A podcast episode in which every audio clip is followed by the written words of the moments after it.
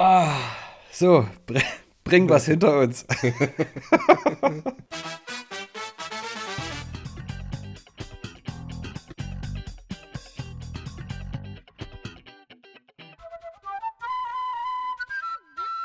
Herzlich mal... willkommen. Herzlich oh, Entschuldige. willkommen. Ich wollte jetzt hier einfach mal so, einen, so, einen, so einen offiziellen Start also, noch hinlegen. Ich hätte gerne mal so eine Folge mit so einem, weiß nicht, ich stelle mir das cool vor, wenn man dann mit so einem Whiskyglas da sitzt und so einem Mikrofon und dann so, guten ja. Abend, meine Damen und Herren, bei einer neuen Folge von Garcia und Coronas. Dir ist aber schon klar, dass du von einem Schluck Whisky nicht so eine tiefe Stimme kriegst. Ja, aber wenn man halt noch dieses ja, genau. Und dann, und dann, hörst du noch so die Eiswürfel im Glas so ein bisschen hin und her. Ein bisschen hin und her wackeln. Also es kann ja auch mal eine Suff-Edition geben. Äh, gerne. Es ist ja nicht live. Wir haben ja dann immer noch quasi die, die Möglichkeit, das Ganze zu entschärfen in der okay. Post-Production. Gibt es vielleicht so einen Filter? Nüchtern machen. Ja, ja genau. Ausnüchtern. So nennen wir die Folge dann. Ja. Ich würde aber noch einen drauflegen, einfach nur, um, um so ein bisschen so einen Mythos vielleicht aufzubauen. Wir nennen es, wir nennen die Folge Ausnüchtern Teil 2 ohne dass es einen Teil 1 gibt. ja, genau. Wo ist diese mysteriöse, ja, wo ist der mysteriöse genau. erste Teil? Auf dem Index. Aber so ging es ja damals los mit uns, als es noch ganz in den Kinderschuhen steckte. Da haben wir ja auch quasi so eine Probeaufnahme gemacht oder einfach mal das Mikro, glaube ich, hinge, hingestellt und auf Aufnahme gedrückt. Bei mir in der Küche. Das haben wir in der Küche noch aufgenommen, ja. Hm. Also ich weiß nicht, haben wir es aufgenommen oder, oder haben wir da einfach drauf losgequatscht und dann. Ah, das kann sein. Es kann sein, dass wir mal eine Testsendung einfach nur so irgendwie wahrscheinlich ins Handy oder so gesprochen haben, vielleicht. Und dann hatten wir uns ja schon quasi semi-professionell da dieses, dieses Mic besorgt. Und ab dann haben wir es auch ernst genommen und haben quasi am Schreibtisch produziert. Richtig. wir können ja mal so, eine, so, einen, so einen Themenmonat machen, wo wir äh, sagen, okay, eine Folge, eine Folge nehmen wir jetzt mal so ein bisschen im Vino Veritas auf. Eine Folge nehmen wir äh, irgendwo draußen auf. Ja. Vielleicht kriegen wir auch mal einen, ich meine, davon hat man jetzt in dem Podcast nicht so viel, aber es gibt uns vielleicht noch einen Schub, was die, was die Stimmung und die Atmosphäre angeht, dass wir vielleicht mal äh, eine Folge in einem Kino aufnehmen. Ja. Und äh, über die vierte Folge in diesem Themenmonat lassen wir dann unsere Zuschauer abstimmen. Zuhörer. Jetzt brauchen wir bloß noch, jetzt brauchen wir bloß noch ZuhörerInnen. Ja, genau. Die haben wir ja, aber die müssen aktiv werden. Das stimmt, das, das, das stimmt. Wir brauchen, wir brauchen mehr Feedback. Und das bringt mich auch schon zum ersten tatsächlichen Programmpunkt. HörerInnen-Feedback. Wir hatten ja letzte Woche den Newsflash als Rubrik eingeführt. Der kam nicht so gut an. Es fehlte so ein bisschen der Podcast-Charakter. Wir haben uns da ja in die, in die Newsflashes quasi reingeteilt und das wirklich so ein bisschen als Zack-Zack-Nachricht sozusagen auch einge, eingesprochen da gab es nicht so ein positives Feedback. Da wurde gesagt, das solltet ihr euch nochmal überlegen. Deswegen auch, äh, Spoiler, diese Woche kein Newsflash. ja, weil wir reagieren auch sofort drauf. Andere Podcaster machen es fürs Geld, wir machen es fürs Feedback. Und das später, andere Feedback. Später fürs Geld. Später, später, später machen wir es fürs Geld, genau. Und das andere Feedback ähm, betrifft unsere zahlreichen äh, Social Media Aktivitäten.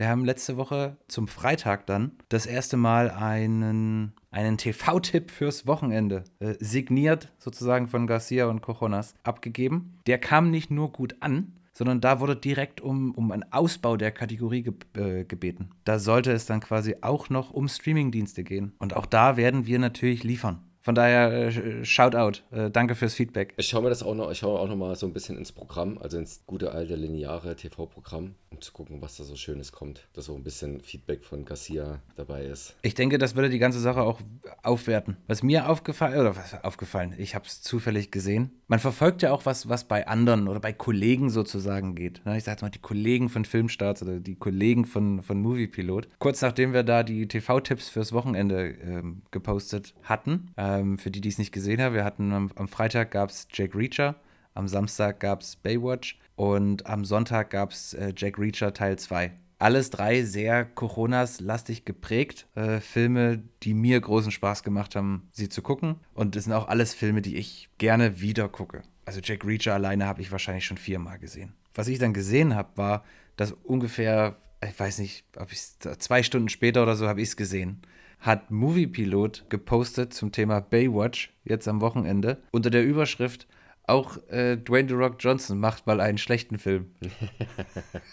Und ich dachte mir, okay, wer liegt jetzt hier falsch? Aber die Geschmäcker sind ja Gott sei Dank unterschiedlich. Und wir können uns hier vielleicht äh, auch ganz gut die Waage halten. Ne?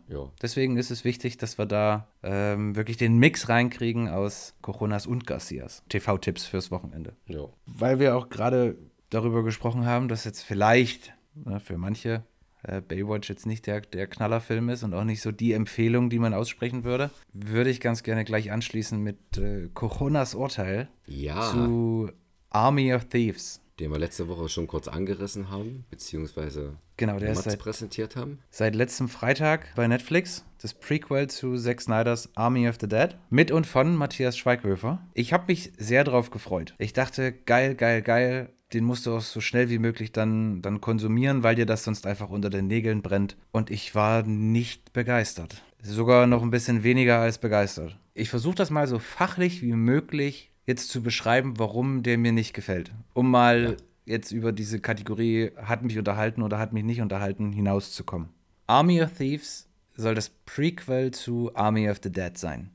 Das ist schade, dass es bis auf zwei, drei quasi Sequenzen, die die Protagonisten im Fernsehen gesehen haben, als, als Nachrichtensendung, gar keinen Bezug gab. Eigentlich nichts, wo man als Zuschauer, als wissender Zuschauer in dem Fall, wenn du Army of the Dead schon gesehen hast, sagen kannst, das führt dahin. Ich will jetzt noch gar nicht irgendwie von Easter Egg oder irgend sowas sprechen, sondern einfach, dass man das Gefühl hat, dass das tatsächlich eine, eine Weiterentwicklung gibt und dass es aufeinander aufbaut, wenn man die Filme in chronologischer Reihenfolge guckt. Spielt eigentlich gar keine Rolle, weil es gibt keine, keinen Zusammenhang außer eben diese Ausschnitte in der Nachrichtensendung und der Tatsache, dass die Safes, die ausgeraubt werden sollen, Blei Tanaka gehören, dem auch der Safe quasi in Vegas gehört. Aber gab es so Anzeichen, dass das vielleicht der erste von mehreren Prequels ist, die dann aufbauen, also diese, diese Zombie-Thematik aufbauen? Überhaupt nicht, nee. Also das Einzige, was man, wo man, wo man von einem, von einem Aufbau sprechen kann und wo man sagen könnte, okay, das Army of the Dead bildet dann einen, einen Anschluss oder einen Abschluss zu Army of Thieves von der Geschichte her, ist, dass es ja von diesem Hans Wagner insgesamt vier Saves gibt, nämlich die drei, die in Army of Thieves ähm, geknackt werden und dem vierten dann in Army, äh, Army of the Dead in Las Vegas. Was hat mich noch gestört? Ich fand alle Charaktere durch die Bank weg flach. Es gab zu keinem Charakter, auch nicht zu Matthias Schweighöfers Rolle, in irgendeiner Form Tiefe, dass man irgendeine Art Motivation oder so ableiten konnte, warum die jetzt tun, was sie tun. Mit der kleinen Ausnahme, dass sich eben Matthias Schweighöfers Charakter schon mit diesen, mit diesen Wagner-Saves beschäftigt hat. Also die Charaktere wurden einfach quasi eingeführt, dann wurden drei Sätze dazu gesagt, keine Ahnung, das ist jetzt XY und äh, sie wird äh, seit so und so vielen Jahren von der Polizei gesucht, hat das und das äh, Verbrechen begangen, weiter. Und so geht das quasi mit den fünf Hauptdarstellern oder sagen wir mal, den, diese Crew, die es da gibt, die quasi diese, diese Raubüberfälle begehen wollen. Dazu kommen dann noch zwei, drei von, von Interpol. Aber keiner hat irgendwie so eine, eine, eine Hintergrundstory, wo du, wo du dann verstehst, warum wollen die jetzt ausgerechnet diese drei Saves haben? Warum können die nicht irgendwelche anderen Raubüberfälle begehen? Warum muss es jetzt das sein? Die Wahl, dass es diese Saves sein sollen, die trifft ja auch nicht Matthias Schweighöfers Rolle, sondern er kommt dann quasi nur dazu, weil er sich da lustigerweise in einem YouTube-Video für seinen Kanal äh, mit eben diesen Saves von Hans Wagner beschäftigt hat. Aber war, warum das jetzt sein soll und warum es die sein müssen oder warum man sich diese Herausforderungen aussucht, das wird überhaupt nicht erklärt. Dann gibt es auch noch drei, ja, sagen wir mal zwei äh, Hauptcharaktere, die bei Interpol arbeiten. Als die eingeführt werden oder der, der, der Chefermittler da eingeführt wird, habe ich mich, ist der komplett furious. Und für den gibt es nur diese, diese Crew, die, die muss gestoppt werden. Und er verliert da schon in diesem ersten Briefing, als man da das erste Mal so Interpol und die sitzen da im Meeting und sprechen halt über, über diese Crew, ist er so wütend und so aufgeregt und es wird überhaupt nicht so richtig darauf eingegangen, woher diese Wut kommt. Also es gibt so einen kleinen Hinweis, Der steht aber in keiner Relation zu, zu der Motivation, die er ausstrahlt. Und auch sonst ist, sind diese, diese Interpol-Charaktere völlig belanglos. Da gibt es keine, es gibt keine Struktur, kein, keinen wirklichen Aufbau. Die sind halt alle zehn Minuten gibt es von denen eine Szene und dann haben die irgendeinen, irgendeinen Durchbruch, aber man hat als Zuschauer daran überhaupt nicht teil. Und was mich auch, also was mich auch massiv, massiv dann gestört hat, es sind ja nur drei Saves von, von diesen Vieren, die, die Hans Wagner da gemacht hat. Und was mich, und ich, es ist vielleicht auch schon zu spät, sorry für Spoiler, aber was mich unheimlich geärgert hat, ist, dass quasi alle drei Saves, es geht immer darum, dass Matthias Schweighöfer da seinen, seinen Kopf an die Tür legt und dann quasi an diesen Rädchen macht, tick, tick, tick, tick, tick, klick, tick, tick, tick, tick, mhm. tick, klick. Da ist mal hier und da eine, in Anführungszeichen, Falle eingebaut. Aber ja, beim, zwei, also beim zweiten Save gibt es dann so eine kleine Geschichte, wo man sagt, ups, Spannung. Aber das Problem ist da einfach nur, dass er es einfach nicht gut genug gemacht hat. Es ist kein, keine Abweichung von dem Lösungsweg. Die Lösung ist immer Ohr da dran, tick, tick, tick, tick, tick, tick, tick, tick. Und das geht bei allen drei Saves so. Und das ist ja so eine filigrane Arbeit und man muss sich da ultra konzentrieren und er muss da es muss Stille her her herrschen, damit er da sich da genau drauf konzentrieren kann. Den letzten Save, der hat sieben von diesen Tick, Tick, Tick, Tick, Tick Schlössern und den öffnet der quasi auf einem LKW Serpentinen runterrasend. Wo ich mir halt denke, also wollte ich mir ja eigentlich kommen, komplett irgendwie verarschen. müssen sie es ja toppen nochmal. Ja, was ich mir halt gewünscht hätte, ist, dass ich irgendwie auch verstehe als Zuschauer, warum Matthias Schweighöfers Rolle jetzt quasi so versessen ist auf diese Hans Wagner Saves. Das geht am, am Anfang geht es noch vielversprechend los als, als man quasi als Zuschauer sein YouTube-Video sieht. Aber dann ist das völlig völlig belanglos äh, in den restlichen zwei Stunden. Und was ich mir gewünscht hätte, ist so ein bisschen noch, na hier, Dan Brown-Verfilmung mit Tom Hanks, so ein bisschen Sakrileg, bisschen Illuminati, bisschen irgendwas mit, ich muss darüber nachdenken, ich muss irgendeinen Hinweis sehen, ich muss ein bisschen um die Ecke denken, irgendwie ein bisschen wirklich knobeln, um da äh, diesen Safe aufzukriegen. Aber sowas gibt es halt gar nicht und ich finde das dann halt irgendwie, also ich fand das dann halt echt langweilig. Bei so einem Thema bietet sich ja eigentlich auch an, dass man da halt so mit verschiedenen Kniffen und so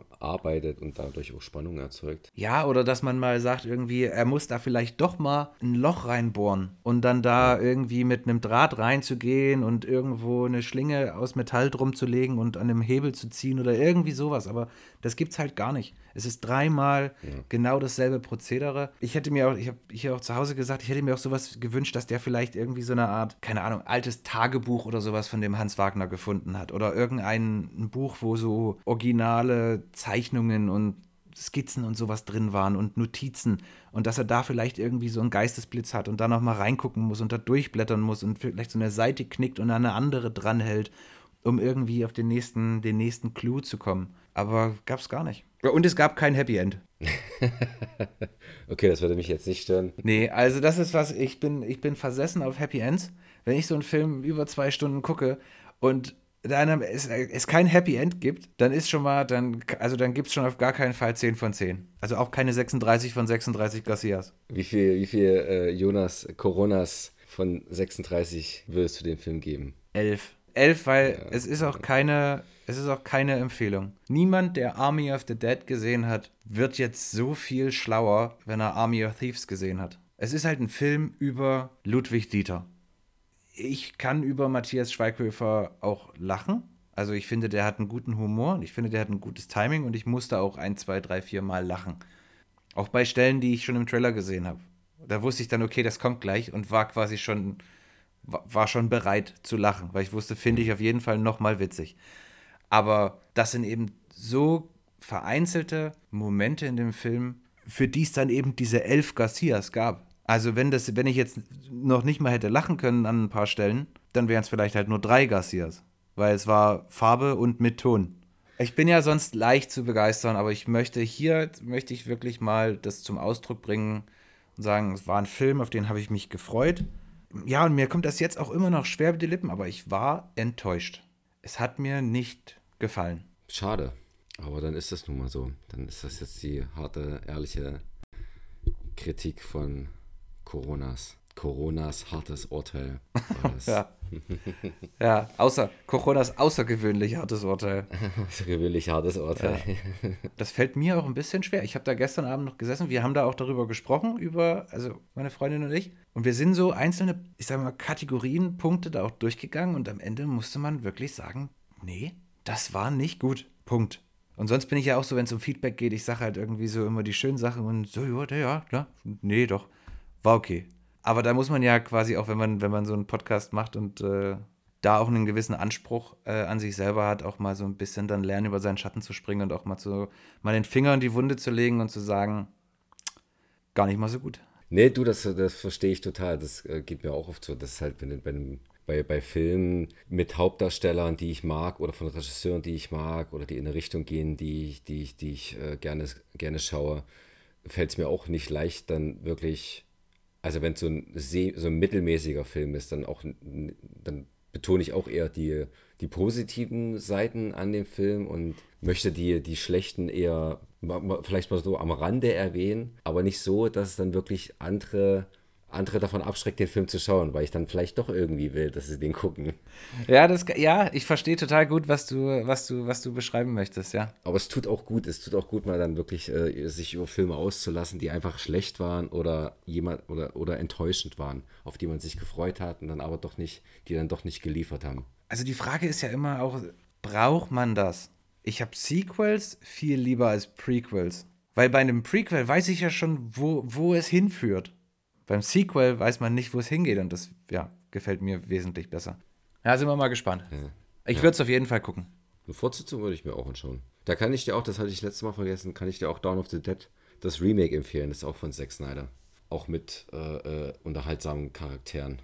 Unter anderem der Phil Dunphy von Modern, Modern Family. Der spielt so ein bisschen so ein, so ein schmieriges Arschloch, aber es äh, passt auch. Also es, es äh, ist trotzdem witzig. Dawn of glaub, the Dead. Dawn of the Dead, genau. Der ist vielleicht noch auf Netflix. Habe ich jetzt einfach direkt unter die Notizen vom Team-Meeting heute geschrieben. ja, da hast du mich ja natürlich direkt auf eine Idee gebracht. Ne? Eigentlich müsste man mal wieder. Es sind, es sind halt einfach elf Staffeln. Mal, mal, einfach wieder Modern Family gucken ist halt nicht. Oh, das, ist, das würde mich interessieren. Angenommen, dir ist Samstagnachmittag, ist langweilig und du denkst dir, ach Mensch, Modern Family. Da hätte ich jetzt mal Bock drauf. Kannst du dir so eine Serie anmachen? Äh, quasi einfach irgendwo drin? Also, dass du sagst, ah, Staffel 2 war gut und jetzt gucke ich hier mal drei, vier Folgen, weil mir ist gerade danach? Oder bist du jemand so wie ich, der sich dann denkt, nee, das Ding hat elf Staffeln, ich fange bei der ersten an und dann gucke ich die alle? Also ich kann das schon zwischendrin äh, reinschalten und irgendeine Episode aus Staffel 3 oder 4 oder sonst was mir anschauen, weil die an sich ja in sich abgeschlossen sind, aber meistens ist dann, läuft es dann doch darauf hinaus, dass ich dann, äh, angenommen, ich fange jetzt in der zweiten Staffel an, bei Folge 3, dann gucke ich es dann trotzdem von dort aus durch bis zur elften Staffel, ohne Sprünge oder so. Manchmal, manchmal schlafe ich dazu ein, weil ich es zum Einschlafen gucke, aber ich gucke es dann meistens ab dem Punkt, wo ich dann wieder anfange, ähm, gucke ich es dann durch. Es ist, es ist unterschiedlich. Also bei so Comedy-Serien, so Simpsons zum Beispiel oder Hör mal, wer da hämmert, äh, El Bandi, was weiß ich, das ist dann, da, da kann ich halt auch zwischendurch einfach reinschauen. Wenn ich weiß, okay, ich brauche jetzt irgendwas, eine, eine, halbe Stunde Unterhaltung, dann juckt es mich nicht, dass ich dann bei der ersten anfange oder bei Staffel 5, Folge 12. Das ist interessant. Für mich ist es unvorstellbar. Also wenn ich jetzt anfange, äh, Staffel 2, Folge, Folge 4, Modern Family, und ich gucke es von da bis zum Schluss, ich würde dieses Gefühl der Unvollständigkeit ja, ich, nicht das, loswerden können. Das verstehe ich, ja. Das ist wie, das ist wie, äh, ich weiß nicht, stell dir einfach vor, du hast hier, vor dir liegen zehn Bleistifte, perfekt ausgerichtet, und dann der elfte liegt einfach schief. Ja, nee, der muss gerade sein. Nee, das geht nicht. Also, ja, das, äh, das schaffe ich nicht. Das ist, das bin ich psychologisch einfach nicht, nicht advanced genug, das auszuhalten. Ja, das sind dann so die kleinen äh, Neurosen, die sich dann auf so Serien dann eben auch auswirken. Deswegen, ich würde zum Beispiel auch ungern, oder mich ärgert es, wir haben, äh, das letzte, letzte Serienprojekt war jetzt äh, Chicago Med. Ich sag mal, das ist jetzt kein Geheimrezept, ist halt eine Art Serie, die in Chicago spielt. Da gibt es bei Netflix vier Staffeln von. Dann habe ich aber bei Wikipedia gesehen, dass es da mindestens fünf gibt und ich glaube eine sechste gekauft ist oder es insgesamt äh, sechs gibt. Und sie stehen mir jetzt nicht zur Verfügung. Ich finde das mhm. super ätzend. Und wenn ich in anderthalb Jahren oder so dann bei Netflix die Staffel 5 sehe, dann habe ich das Bedürfnis, wieder von vorne anzufangen. Bei Breaking Bad zum Beispiel, da werde ich auch nicht mittendrin anfangen. Und da habe ich auch damals, da lag zwischen der vierten und der finalen Staffel, lag auch eine ewig lange Pause da habe ich dann auch gedacht, irgendwann, naja, nee, also jetzt willst du die fünfte schauen, dann fängst du auch bei der ersten an, damit du auch irgendwie wieder reinkommst und, und verstehst, warum ist der jetzt da gelandet, warum ist er so und dies, das. Ja, bei bestimmten Serien von vorne, bei anderen dann geht es auch zwischendurch. So ein kleines Häppchen, so ein kleiner Shot zwischendurch. So ein kleiner Shot zwischendurch. Wäre doch mal was, ne? So ein kleiner Shot zwischendurch, das, das würde uns gut gefallen hier, ja. Dann machen wir mal einen Shot zwischendurch. Etwa ein Horrorshot? Die Sendung noch Horrorshot, genau, aber ähm, das wird demnächst dann diverser. Bei den Horrorshots, sage ich mal, haben wir die Shots eher etabliert, würde ich sagen, zu einem guten Zeitpunkt, weil Horror-Oktober und jetzt kann man das quasi ein bisschen ausweiten. Ausweiten. Bisschen, bisschen mehr in die, in die Breite gehen. Richtig. Na, okay, also jetzt kommt noch ein Horrorshot und nächste Woche dann Shot. Genau. Na dann, habe die Ehre, Garcia. Ja, macht's ab. Garcias Horrorshot. Drei gute Gründe, sich Kinder des Zorns 3, das Chicago Massaker anzuschauen. My feeling is like a guy who sends his daughter off to college. You hope she'll do well, you hope she won't fall in with the wrong people, you hope she won't be raped at a fraternity party, which is pretty well what happened to Children of the Corn.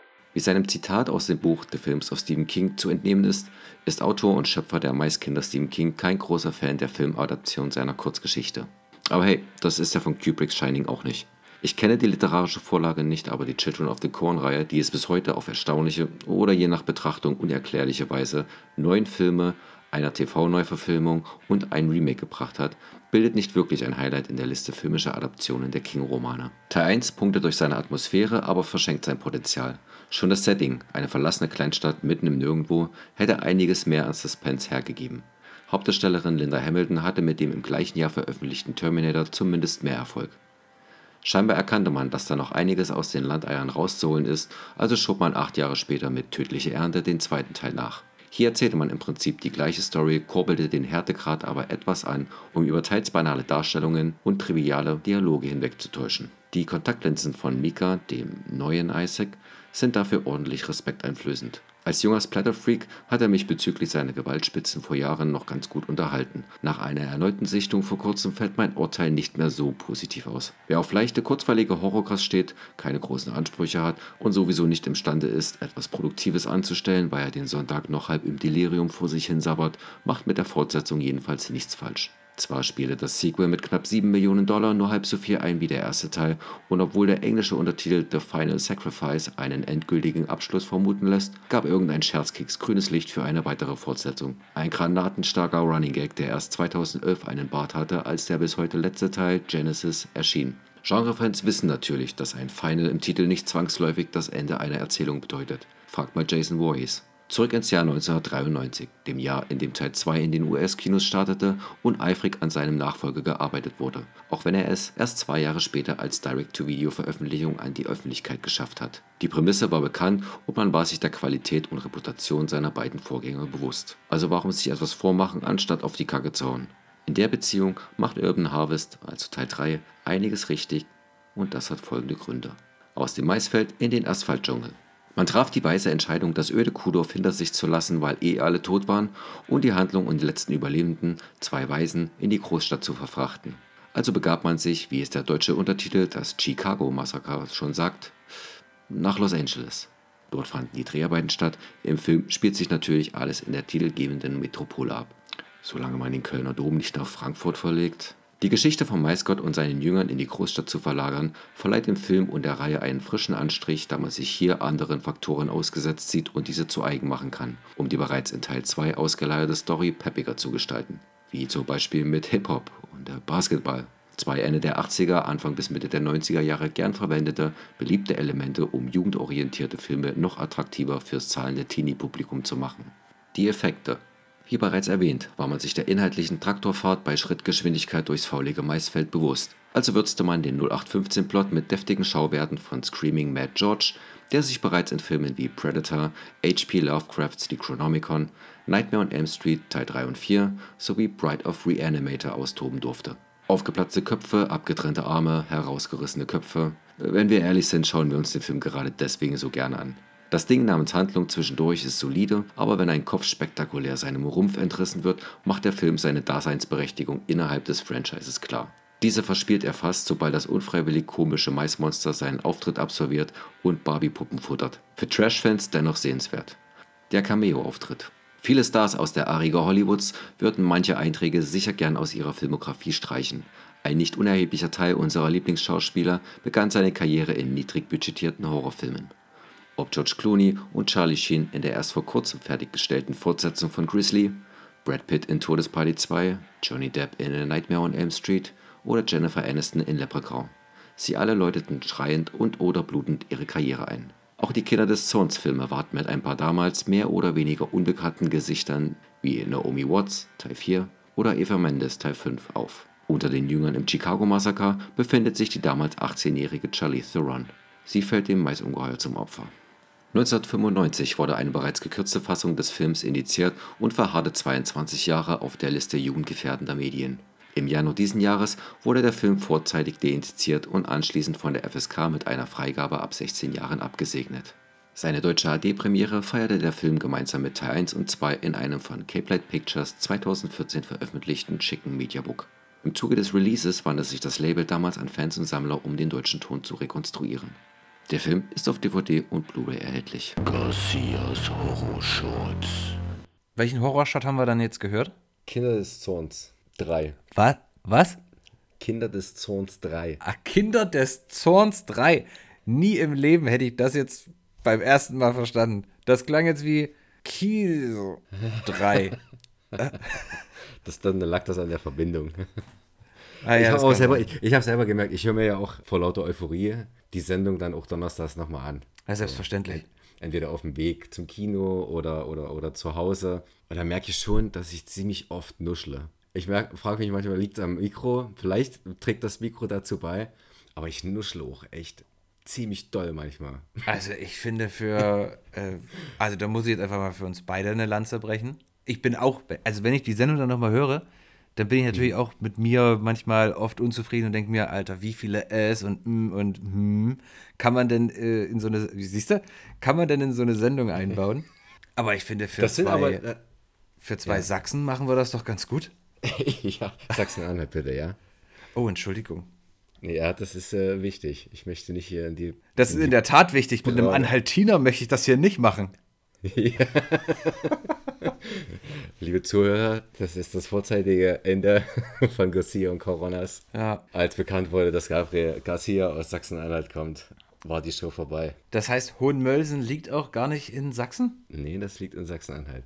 Im südlichen Sachsen-Anhalt. Ist auch gar nicht so weit von Sachsen, aber ist noch Sachsen-Anhalt. Ja, ich muss auch jetzt, also ähm, nichts, nichts davon kann jetzt in die Sendung, weil ich gerade realisiert habe, dass ähm, auch aus Sachsen-Anhalt kommt.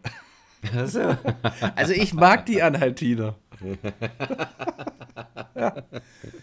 Das ist quasi mein, mein Favorite Bundesland. nee, aber normal ist, es ist ja normal, dass man mit sich selbst dann ein bisschen kritischer ist. Und was wollte ich jetzt sagen? Ja, ich, ich schneide schon extrem viele Äs und Ns raus, also von, von uns beiden. Bei dir ist aber das Gute, du lässt vor und nach dem Ä immer eine schöne Pause. Also du redest, du redest in Ruhe, fängst einen Satz an, zum Beispiel Betriebs- und ähm, Heizkostenabrechnung, also ganz sauber. Das ist, dieses Ä ist, kann ich, kann ich richtig gut herausschneiden. Manchmal ist es halt wirklich so mittendrin, sodass dann irgendwie so ein Wort oder dass es sich so anhört, als würden, werden mehrere Buchstaben verschluckt. Da lässt sich das nicht vermeiden.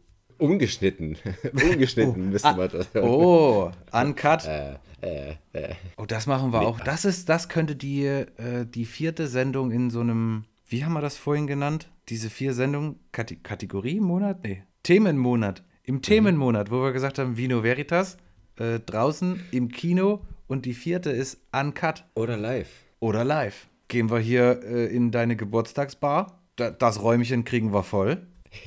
Wir laden dieselben Leute nochmal ein. Jeder darf mal reinbrüllen. Das stimmt. Das ist eine großartige Idee. Das ist, finde ich, besser noch. Das kommt quasi in den, in den Themenmonat.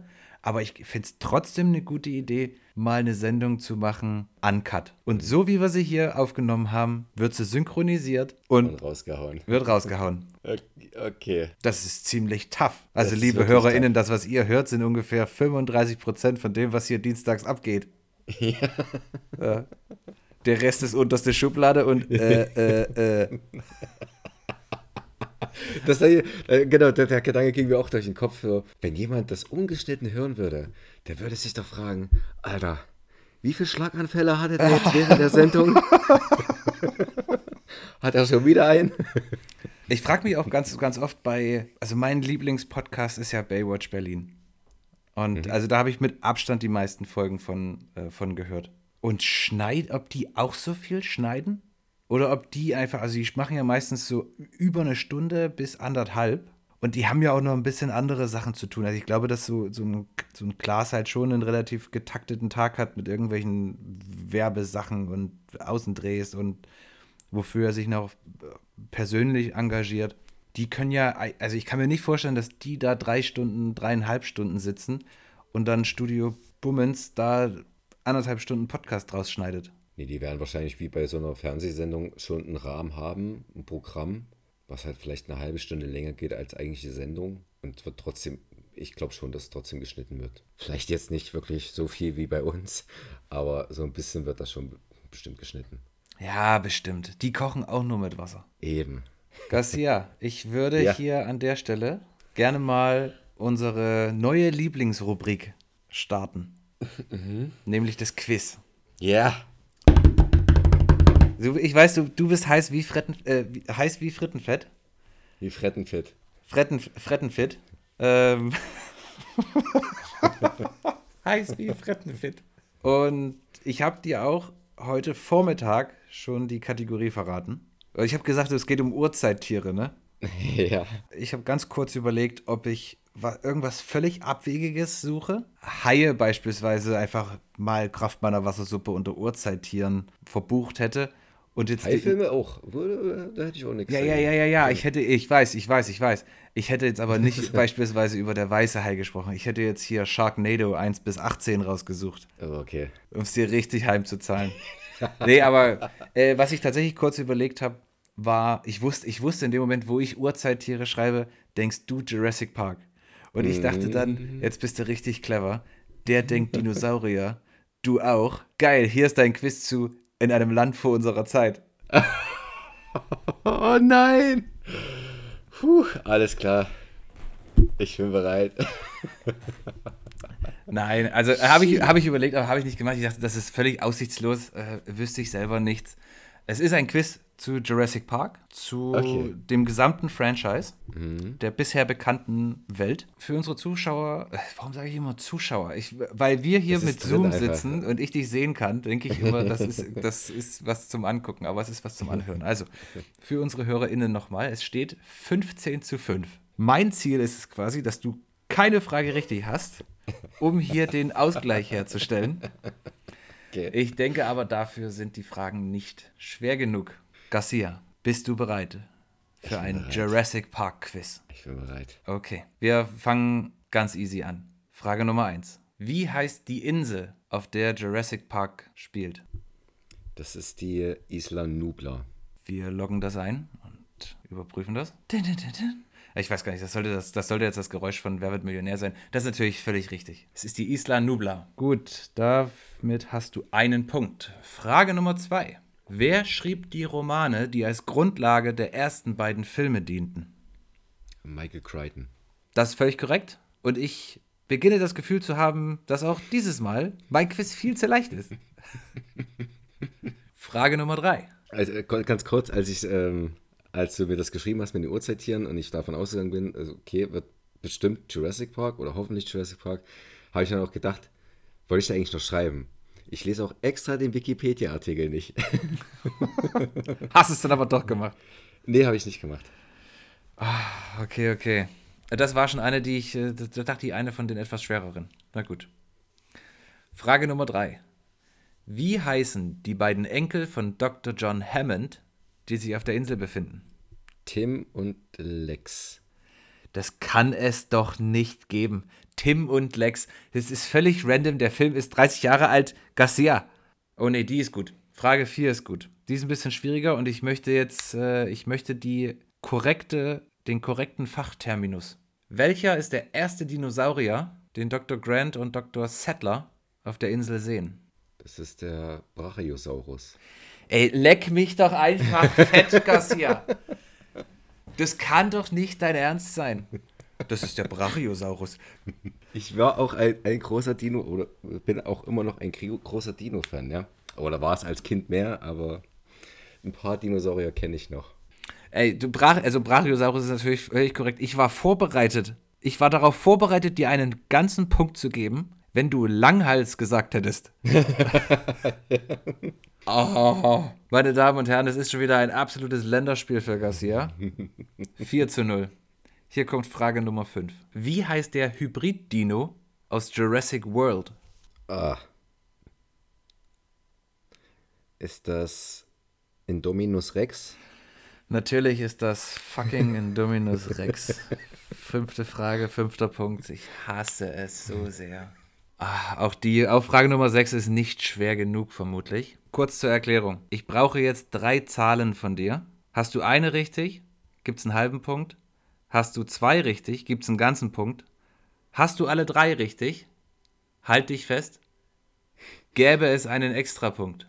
Wann erschienen die ersten drei Teile? 93, 97 und 2001. Äh, oder 2000. Oh, was soll wir einloggen? Oh, warte mal. Scheiße. Also 93 und 97 sind die ersten beiden. Ach, 2001. Das ist völlig korrekt. Ich habe kurz Hoffnung gehabt, dass ich, dass ich, dass du an dir zweifelst und ich. Aber nee, großartige Idee, Kochodas. Jetzt hat er noch einen Punkt mehr. Frage Nummer 7. Könnte, könnte was sein. Wie heißt die Insel, auf der Anlage B steht? Isla Sorna. Siebte Frage, achter Punkt. Ich mache jetzt hier einfach ein bisschen schneller. Nur wir machen jetzt hier einfach fertig. Dann steht es 26,5 und alle können weitermachen mit ihrem Leben. Frage Nummer 8. Welcher Schauspieler tritt in den meisten Filmen bezogen auf die gesamte Reihe auf? Das dürfte Jeff Goldblum sein. In drei Filmen. Teil 1, Teil 2 und Jurassic World Fallen Kingdom. Ja. Ist es so? Es ist so, ja. Okay. Ich, ja, ich nehme das jetzt einfach nur noch zur Kenntnis. Oh nee, die ist gut. Frage Nummer 9. Ist, eine, ist mehr oder weniger eine Schätzfrage. Welcher Film war inflationsbereinigt der kommerziell erfolgreichere? Jurassic Park oder Jurassic World? Wenn du schon inflationsbereinigt sagst, würde ich mal sagen, naja, okay, also inflationsbereinigt hat der erste auf jeden Fall dann auch über eine Milliarde. Wenn nicht sogar schon nicht inflationsbereinigt. Aber ah, Jurassic World war eben halt auch extrem erfolgreich, ne? Mhm. Wir brauchen eine Antwort in 5, 4, ich 3, gehe mit dem ersten. 2. Jurassic Park. Ja. Dum, da, da, dum. Dum, da, da, dum. Dum, da, da, dum. Das ist falsch. Gott, Garcia, weißt du irgendwas über die Filme? Warte, ich muss ganz kurz einen Strich machen beim Punkt für mich. Äh, es ist aber denkbar knapp. Mhm. Also inflationsbereinigt hat Jurassic World 1,798 Milliarden US-Dollar umgesetzt und Jurassic Park 1,741 Milliarden. Ah, okay. Also ist sehr, Kopf sehr knapp. Rennen. Es ist okay. sehr, sehr knapp. Es wäre ein bisschen größer der Abstand, äh, wenn bei Jurassic Park nicht die Re-Releases mit drin gewesen wären. Ich denke, Frage 10 ist nochmal, ist nochmal, da, ja, ist tricky. Okay. Ja. Frage Nummer 10. Für welche Oscar-Kategorie war der Film nicht nominiert? Beste Tonmischung, bester Tonschnitt oder beste Filmmusik? Meine Damen und Herren, er überlegt. Auch wenn sie noch so ikonisch ist, glaube würde ich sagen, dann doch nicht für die Musik. Also, Also, Ton wurde auf jeden Fall mit einem Oscar ausgezeichnet, aber ob das jetzt bei to Tonschnitt und Mischung, ich sag Musik. Du sagst, er wurde nicht für die beste Filmmusik nominiert. Ja. Naja, und wir are back on track. Ist korrekt. Äh, Ist tatsächlich. beste okay. Tonmischung und bester Tonschnitt. Beide nominiert, beide gewonnen.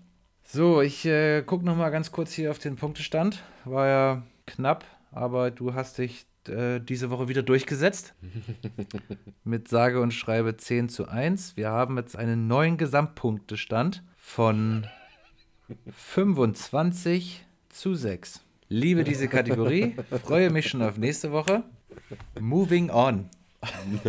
Nee, ich habe aber tatsächlich habe ich noch zu Jurassic Park. Ich habe ich lese dann immer ganz gerne, um mich so ein bisschen inspirieren zu lassen, die so, so Trivia-Sachen bei, bei IMDb. Zwei Sachen sind mir da aufgefallen. Ich habe nicht alles gelesen, aber das, äh, was mir aufgefallen ist, fand ich sehr clever von Steven Spielberg, der sich hat ja beteiligen lassen an den Einnahmen. Er hält damit immer noch quasi den Rekord für, ja, wie sagt man jetzt, nicht Gehalt, aber Einnahmen, die eine, eine einzelne Person für einen einzigen Film bekommen hat. Der hat mit Jurassic Park 250 Millionen Dollar verdient. Alles richtig gemacht. Alles richtig gemacht, ne? Und dann habe ich auch noch gelesen, der ja, sehr ikonische Schrei des T-Rex. Ist ja offensichtlich kein T-Rex-Schrei, weil fehlt es ja jetzt an, Nicht? an T-Rexen, ne? Konnte man ja nicht aufnehmen. Das ist eine Mischung oder eine Kombination aus Hund, Tiger, Alligator. Soweit gehe ich ja irgendwie noch mit, aber pass auf, jetzt wird's niedlich. Elefant und warum auch immer, Pinguin. Völlig absurd, oder? Wie macht ein T-Rex? Oh, das ist so eine Mischung aus Hund, Pinguin, Alligator, Elefanten, Tiger. Ja, klingt richtig. Also ich will nächste Woche auch was, was Einfaches, Gabriel. Ah, Gas hier, was schneid das raus? Ja. Ich weiß auch nicht, warum mir hier immer dein, dein bürgerlicher Name rausrutscht. Aber um thematisch bei den Dinos zu bleiben, hätte ich da einen Streaming-Tipp und zwar die Dinos bei Disney Plus. Wo, Alle sind, vier wo, Staffeln. sind, wo sind die jetzt? Die sind jetzt bei Disney Plus. Alle vier Staffeln. Alle vier Staffeln. Bei Disney Plus? Völlig unnötig, aber gut. Ja, da kann man sich die komplette Serie anschauen. Was natürlich richtig toll ist, da die Serie heute, heute auch noch gut funktioniert, ähnlich wie die Simpsons halt sowohl Kinder anspricht und mit dem ganzen Slapstick, aber eben auch Erwachsene mit der mit so sozialkritischen Themen und Anspielungen auf gesellschaftliche Dinge, die damals und heute noch so abgehen, beziehungsweise heute auch noch relevant sind. Ja, nice. Dinos war, ich habe das auch total gerne geguckt. Also ich hatte vor allem damals dann immer mal so diesen, diesen Wunsch, also ich habe natürlich bei vielen Filmen den Wunsch, beim Dreh dabei gewesen zu sein oder mal wirklich hinter die Kulissen zu gucken. Ich bin ja auch ein riesiger Fan so von, von Making-ofs und Behind the Scenes und davon kann ich auch nie genug haben. Mehr, mehr ist besser. Und bei Dinos habe ich mich auch mir damals vorgestellt, wie muss es da am Set sein? Und besonders die Nachbarin, der Brachiosaurus, die immer quasi so durchs Fenster. Oder war das die Mutter? Nee, das war die Nachbarin, ne? Das war die Nachbarin. Die Nachbarin, die quasi die immer mit ihrem langen Hals einfach nur da rein äh, Ja, genau. ist in die, in die Küche. Und dann habe ich mir mal vorgestellt, da steht jetzt bestimmt einfach nur einer mit so einem Kran und zwei, zwei Meter nach dem Fenster hört dieser Hals auch einfach auf. Die, dieses Lebewesen gibt es gar nicht und die stecken das dann einfach so ein Stück durchs, durchs Fenster. und die Illusion ist perfekt. Ich war damals noch ein Kind, ganz jung, muss ich betonen. Da hatte ich kurz eine vegetarische Phase. In der Hoffnung, also ich habe nur so ganz viel so Salat gegessen, in der Hoffnung, so ein Brachiosaurus zu werden. Ach du Scheiße. Oh, wow. Mir, war, mir, war, mir war klar, mir war klar, das, das funktioniert nicht. Soweit war ich dann vom Verstand schon. Aber die Hoffnung, dass man irgendwann mutieren könnte, wenn man ganz viel äh, Salat isst, die war da so ein bisschen. Aber Also ich finde das nicht, also ich finde das ich finde das jetzt, dass man sich irgendwie im Kindesalter, dass man irgendwas sieht und gerne so sein würde, das ist was, was es in meiner Kindheit auch gegeben hat. Und ich war ja auch damals schon, jetzt schließt sich auch so ein bisschen der Kreis, leicht zu begeistern. Also ich wollte jede Woche was anderes sein. Kennt wahrscheinlich heute niemand mehr. Kennst du noch diese Biker-Mais? Ja.